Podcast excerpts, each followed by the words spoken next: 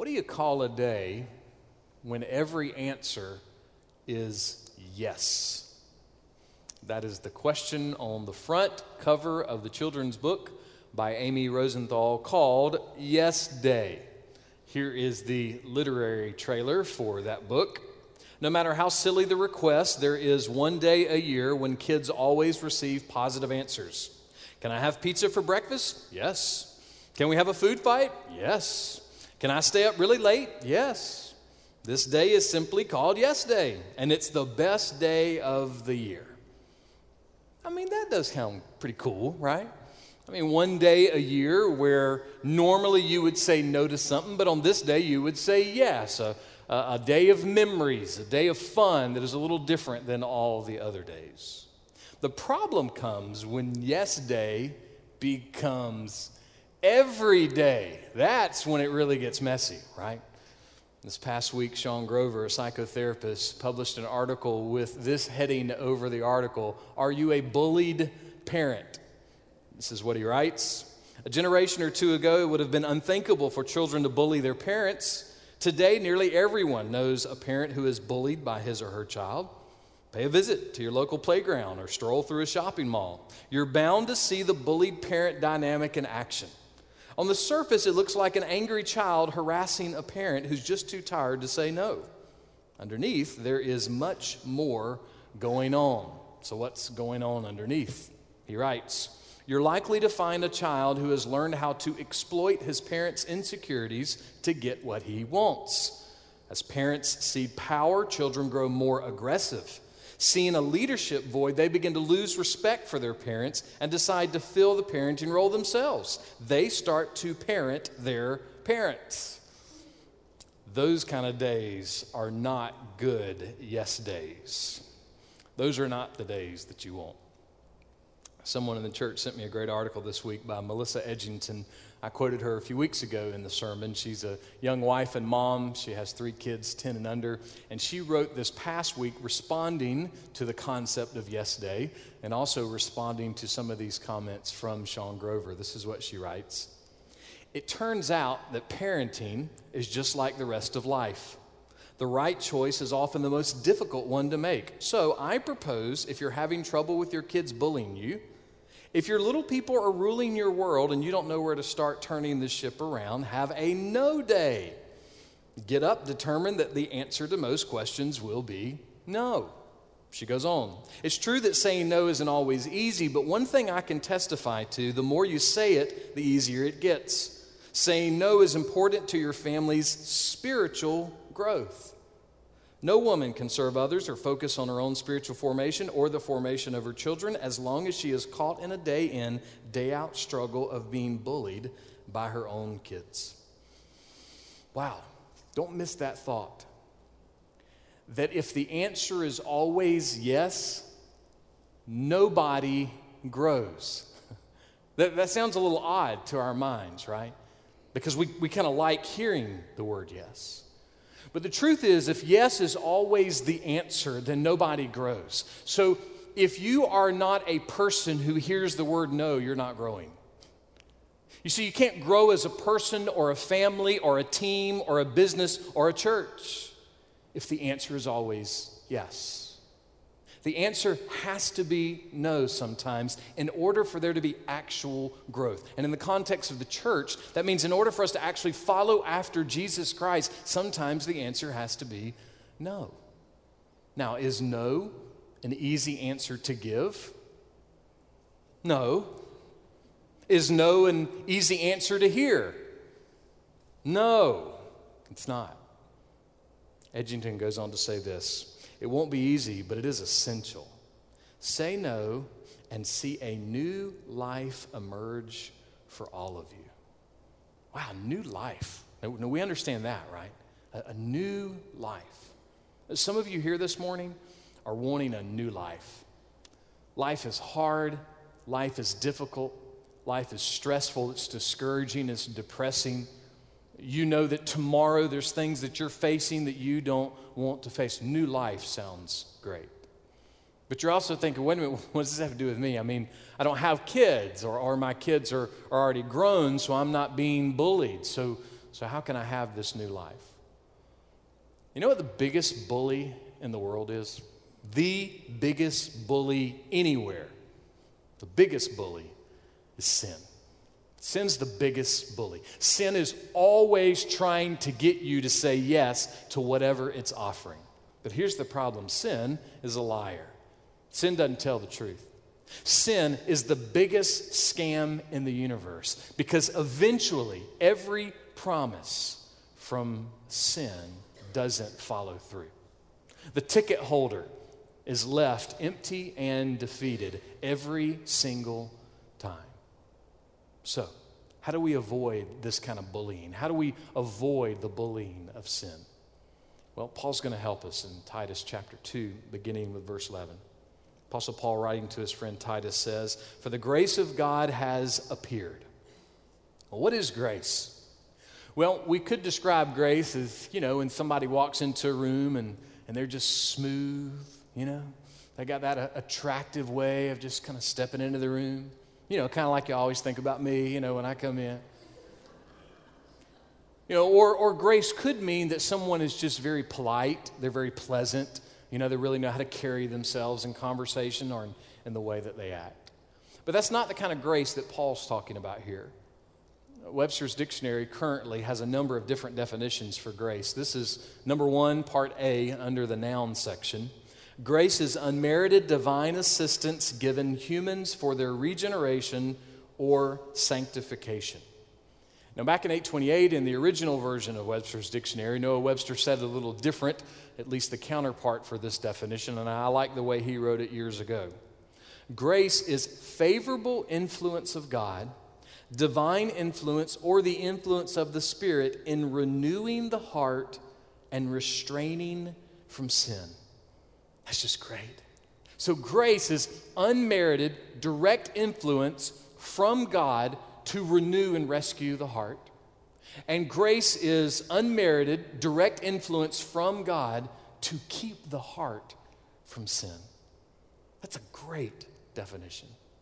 Now, unmerited, of course, if we don't know, means that you don't merit it. You do not deserve it. So grace is not deserved. And by definition, grace also can't be earned.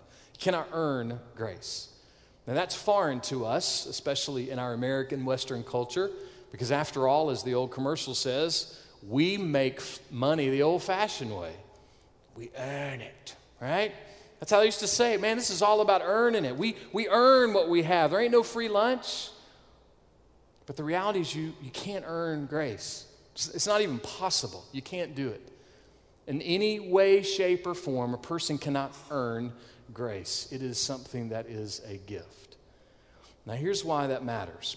Paul's writing here, and he's saying to Titus, listen, grace has appeared, grace has showed up. In other words, if God did not allow grace to appear, then grace would not have appeared. Since we can't earn it and we don't deserve it, there's no way we can make it happen. So, our access this morning to any of the grace of God is because God made it happen. You see, it's not like breathing, that's, that's common grace. So you're not breathing this morning because you have a great exercise routine during the week. You're not breathing this morning because you keep up with your doctor's appointments. You're not breathing right now because evolution got it right billions of years ago and worked out all the kinks. You're breathing right now in this moment because of the common grace of God. That's it. It's the only reason that we're sitting here and breathing in this moment. But Paul's not writing about that kind of grace. He's not writing about common grace. He's writing about unique grace. He's not writing about the grace of what it means to be alive. He's writing about the grace of what it means to be spiritually alive. So, this grace that appeared, it had a purpose. There was a, a reason this grace came. And what is that purpose? What is that reason? Look at the next part of verse 11 bringing salvation to all men. So, this unmerited, unique grace that appeared appeared for the purpose of bringing salvation. That's, that's why it came. Now, salvation is a strong word if you really kind of sit and marinate on it for a minute. Salvation is a word, especially when you connect it with grace, that kind of communicates this to us. You are in need of being saved and you cannot save yourself. That's kind of an offensive thought, right? That, that I can't save myself, but I really need to be saved. Years ago, I heard it put this way if you're out in the body of water and you're drowning in a whirlpool as your head begins to go underneath the surface of the water, when you reach up with your arm over the surface, you're not reaching up with your arm trying to pull yourself out. You are reaching up with your arm hoping someone will grab you and save you and rescue you. That's the picture we have of salvation. Jonathan Edwards, in his sermon, Sinners in the Hands of an Angry God, put it this way O sinner, consider the fearful danger you are in. You hang by a slender thread with the flames of divine wrath flashing about it, and ready every moment to singe it and burn it asunder. And you have no interest in any mediator, and nothing to lay hold of to save yourself, nothing to keep off the flames of wrath, nothing of your own, nothing that you have ever done, nothing that you can do to induce God to spare you one moment. Not really Christmas card material, right? Kind of heavy. But you know, we can debate and, and we can talk about these things and we can say, oh man, I like the power of positive thinking more than all this stuff. But the reality is, we cannot in any way escape the message that comes from heaven. And that is, is that we are in need of being saved and we cannot save ourselves. I mean, it sounds kind of bleak and kind of depressing, kind of, kind of down, right? And, and it is, it's, it's purposeful, you know. It's kind of like I heard one time the, the notion of God has a, a wonderful plan for your life. Well, technically, God has an awful plan for your life, you know. If you reject Jesus Christ, there is no good that comes. But if you do not reject Jesus Christ, yeah, there, there's, there's wonder beyond your imagination. The message from heaven is, is tough. And the first part says, you need saving and you cannot save yourself. That's the first part. But there is a second part. See, there's good news to go along with the terrible news. In a book called Sinners in the Hands of a Good God, David Clotfelter talks more about the second part, the, the good news. Daniel B. Wallace years ago had a sermon, Sinners in the Hands of a Gracious God, where, where he talked about the second part, you know, the encouraging part of the bad news. And Paul is actually doing the exact same thing. He's, he's actually talking about the second part here, the, the good news to follow the bad news. And see, here's the good news there is a hand reaching out to rescue. That's the good news. It's, it's not a fairy tale, it's not a myth, it's not a legend. There is a hand reaching out to rescue, there is a hand reaching out to save. The second part tells us in Paul's language grace has appeared. Grace showed up. Grace came to rescue. When we could not rescue ourselves, grace appeared. How? Where? When? Why? Well, grace appeared in the form of a baby. You see, in a little town called Bethlehem, grace appeared. In a simple carpenter shop in Nazareth, grace appeared. At an old well somewhere in Samaria, grace appeared. On a hill outside of Jerusalem, grace appeared. From inside a cold, dark, borrowed tomb, grace appeared. You see, the unique grace of God that appeared is Jesus. This is the definition of this grace that has appeared. Jesus came, Jesus appeared. Jesus came to bring grace, to bring salvation. He came to rescue. He came to do that which we cannot do ourselves. A few weeks after Jesus was crucified, a few weeks after he rose from the dead, Peter was standing in front of a crowd of people, and this is what he said. Let it be known to all of you and to all the people of Israel that by the name of Jesus Christ the Nazarene, whom you crucified, whom God raised from the dead. This is what he says about Jesus there is salvation in no one else. For there is no other name under heaven that has been given among men by which we must be saved. There's no other name. The, the name is Jesus. Jesus is the name. Jesus is the grace. Jesus is the rescuer. Jesus is the Savior. The only way that your mind and heart and soul can be mentally and spiritually satisfied in this life or in the life to come is through Jesus. Jesus is the one who appeared. Jesus came to bring grace. Jesus came to bring salvation. Jesus came to rescue. And he came to rescue all peoples. Does that mean everybody gets to go to heaven? Man, good news. All roads lead to heaven. Believe in whatever you want to because Jesus appeared, and so that means everybody gets to be saved. No, that's not what it means at all. The sentence right before this one, Paul's talking to some people. And if you remember from last week, he's talking to slaves. He's talking to people that probably would never have the opportunity to experience any concept of what it means to be free on this earth. They would not know what it meant to have real life on this earth. They would not know what it meant to experience freedom as they walked upon this globe. But Paul writes to them because he wants them to see that there is life in Jesus, that if they do not have freedom here, they will have freedom one day. Now, some people will say, ah, it's kind of a, a shallow promise. I mean, if you're a slave, you know, it's a promise of something that will happen later. What kind of promise is that? Look at it in this context. Which is better, 70, 75, 80, 85, maybe 90 years, or forever? I mean, do the math. It's, it's not really hard, you know. So Paul's trying to encourage them to let them know I have some forever freedom for you. I have freedom that lasts in this life that's, that helps your heart and your mind and your soul here. But when you die, I have freedom that will never, ever, ever go away life in Jesus Christ. See, when Paul says all will be saved, he's not saying that everybody gets to go to heaven. But this is what he's saying. Don't miss this. He is saying that anybody could go to heaven. Anybody. The most ruthless criminal can be saved. The meanest drunk can be saved. The most deadbeat dad can be saved. The most fear controlled, control freak mom can be saved. The white person, the black person, the Asian person, the liberal politician, the conservative politician, the evil dictator, the Nobel Peace Prize winner, even the unregenerate church member.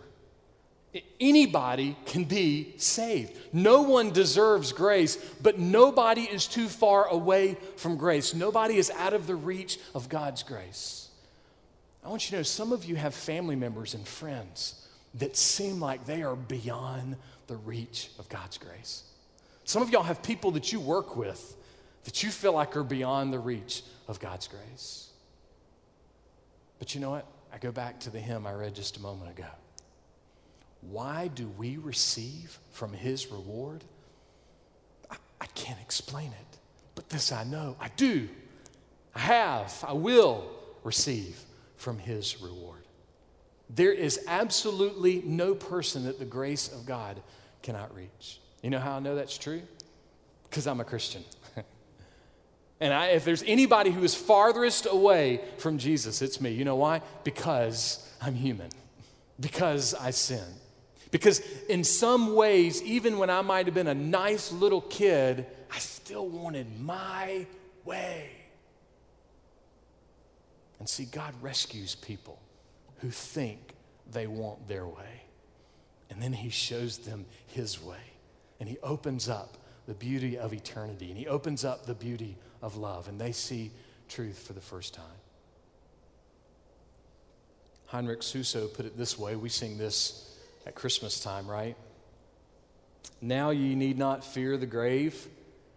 Peace, peace. Jesus Christ was born to save, calls you one and calls you all to gain his everlasting hall. Christ was born to save. Christ was born to save. Listen to those words. Now ye need not fear the grave. I'm just going to take a statistical guess there's people here this morning that are afraid of dying. What a great Christmas song to sing in, what is it, July or August? Whatever. It's August, August 2nd. What a great Christmas song for August, Christmas in August. I do not have to be afraid of death. I actually belong to Jesus Christ. You see, there's hope because grace appeared. Grace appeared, so there's hope. And this grace is not just like a, a one time gift. You know, you don't regift this grace. This is a grace that never stops giving. You see, the grace that comes through Jesus Christ, the grace that appeared, the grace that brings salvation, is also a teacher. So, what does grace teach? Look at verse 12. Instructing us to deny ungodliness and worldly desires. So, grace teaches us to have a no day. Grace teaches us to say no. And to say no to what? Well, a couple of things here ungodliness and worldly desires. What is ungodliness? I love how Adam Clarke defines it. All things contrary to God, whatever would lead us to doubt his being, deny any of his essential attributes, his providence or government of the world, and his influence on the souls of men. In other words, ungodliness is anything that causes us to think and live and talk as if God is not really God. I'm so thankful to Miss Barber in our prayer time at 5 o'clock on Wednesday for reading a passage of scripture from the psalmist that I cannot get out of my mind. So I'm giving it to you, and hopefully you won't get it out of your mind either. Uh, Psalm 46, uh, verses 1 and 2. God is our refuge and strength, a very present help in trouble. Therefore, we will not fear, though the earth should change and though the mountains slip into the heart of the sea. I mean, that is an astounding passage. Let me see if I can apply it to how we live every day. Basically, what that says is this when it seems like everything in your life is falling apart, never had a day like that, right? When it seems like everything in your life is falling apart, a believer does not fear. When it seems like everything in our country is falling apart, a believer does not fear. When it feels like everything in this world is falling apart, a believer does not fear. Why? Because our God is God. That's why we don't fear. And even if it all slips away and even if it all fades away, the reality is we still have this promise. Grace has appeared, grace has rescued us once for all time. So nothing can touch us. Nothing. As we sang just a little earlier, the curse of sin, it's, it's lost its grip. It can't do anything to us. I think the psalmist did not just write that because he thought it was neat. I think he wrote it because he had experienced it. He had been in those days where he knew he was thinking in an ungodly way. He was thinking, well, God's not really God, and God can't really handle this, and, and God's not really in control. And he said, you know what? Grace tells me that even if the world crumbles, I have nothing to fear because God is my God. So, grace teaches us to say no to ungodliness, and also teaches us to say no to worldly desires.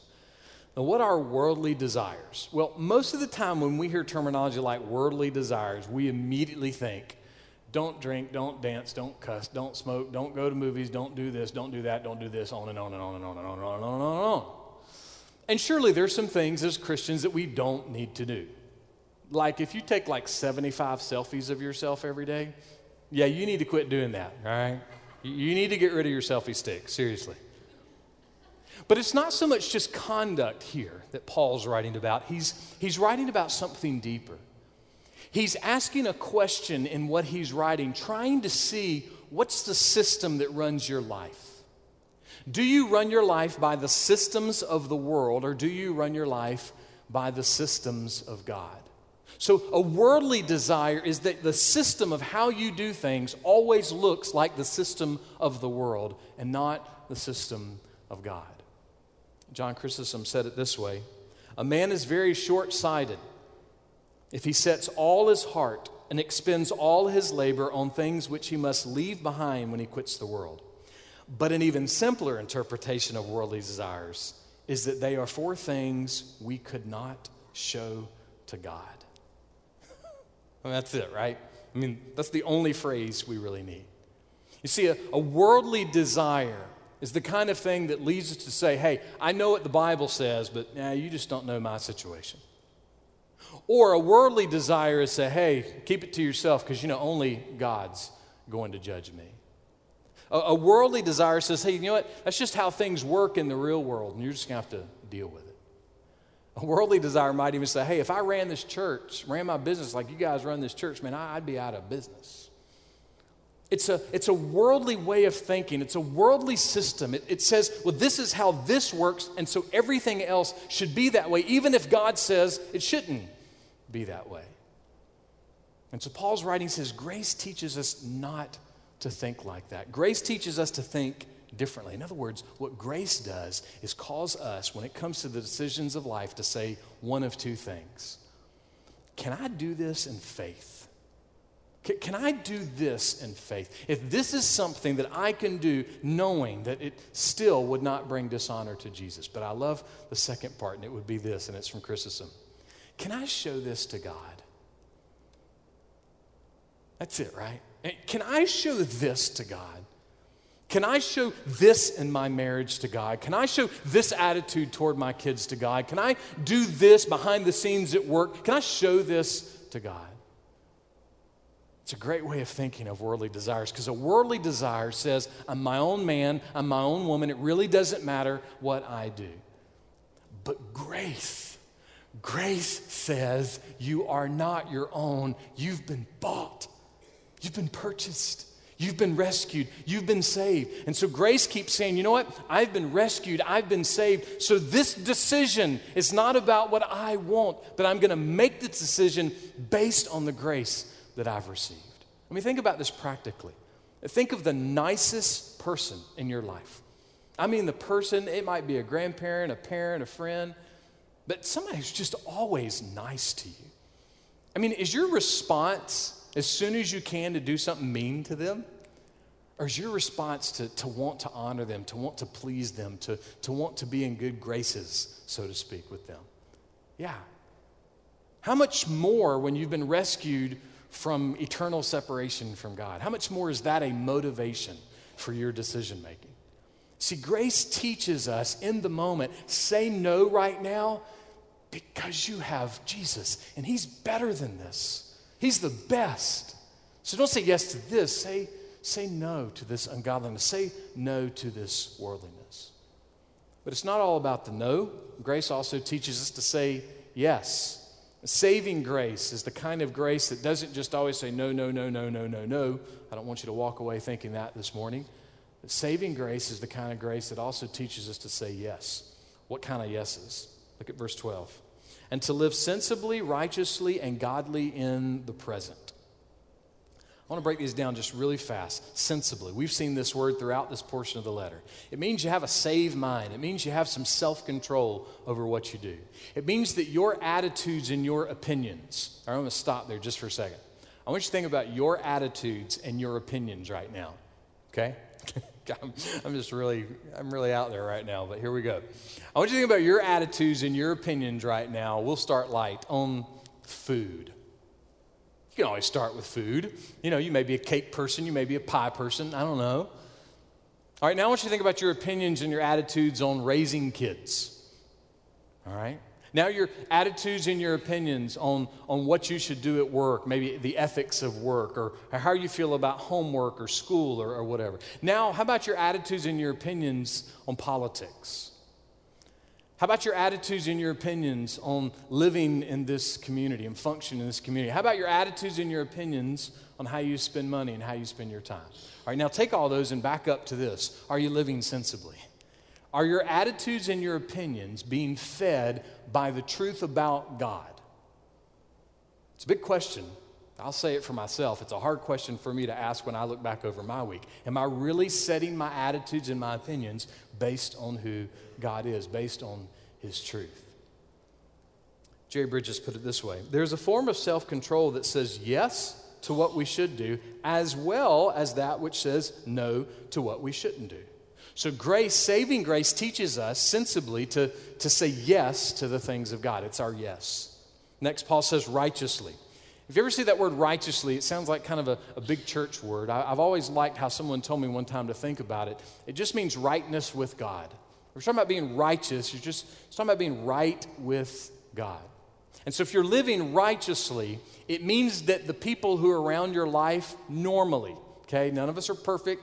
We're going to have a bad day in traffic. We're going to have a bad day in line at the store. It's all going to happen. But normally, people would know that we're right with God. They would see that in how we think and how we talk and how we act and, and how we treat them. They would see that, that we have some rightness with God. Next, Paul says, godly. Remember how we define ungodliness a minute ago? Adam Clarke put it this way all things contrary to God. You know, acting like, like God's really not God. So if you're living a godly life, if you're saying yes to a godly life, what you're saying is yes to this notion that I'm going to live my life in sync with who God is and His ways. And I'm also going to not forget that God is God. I'm going to keep reminding myself that God is the one true God of the universe. Now, when are we supposed to be living these godly, righteous, sensible lives? Well, notice what Paul said there in the passage. He said, What? In the present age. I don't mean to bust your bubble, because I'm one of these people. Are you one of these people that you wished you were born in another time? I do. I think I would have been really cool in the 1850s. You know, I don't know why. For some reason, I'm just thinking I would have loved that time frame. That just feels like where I would fit.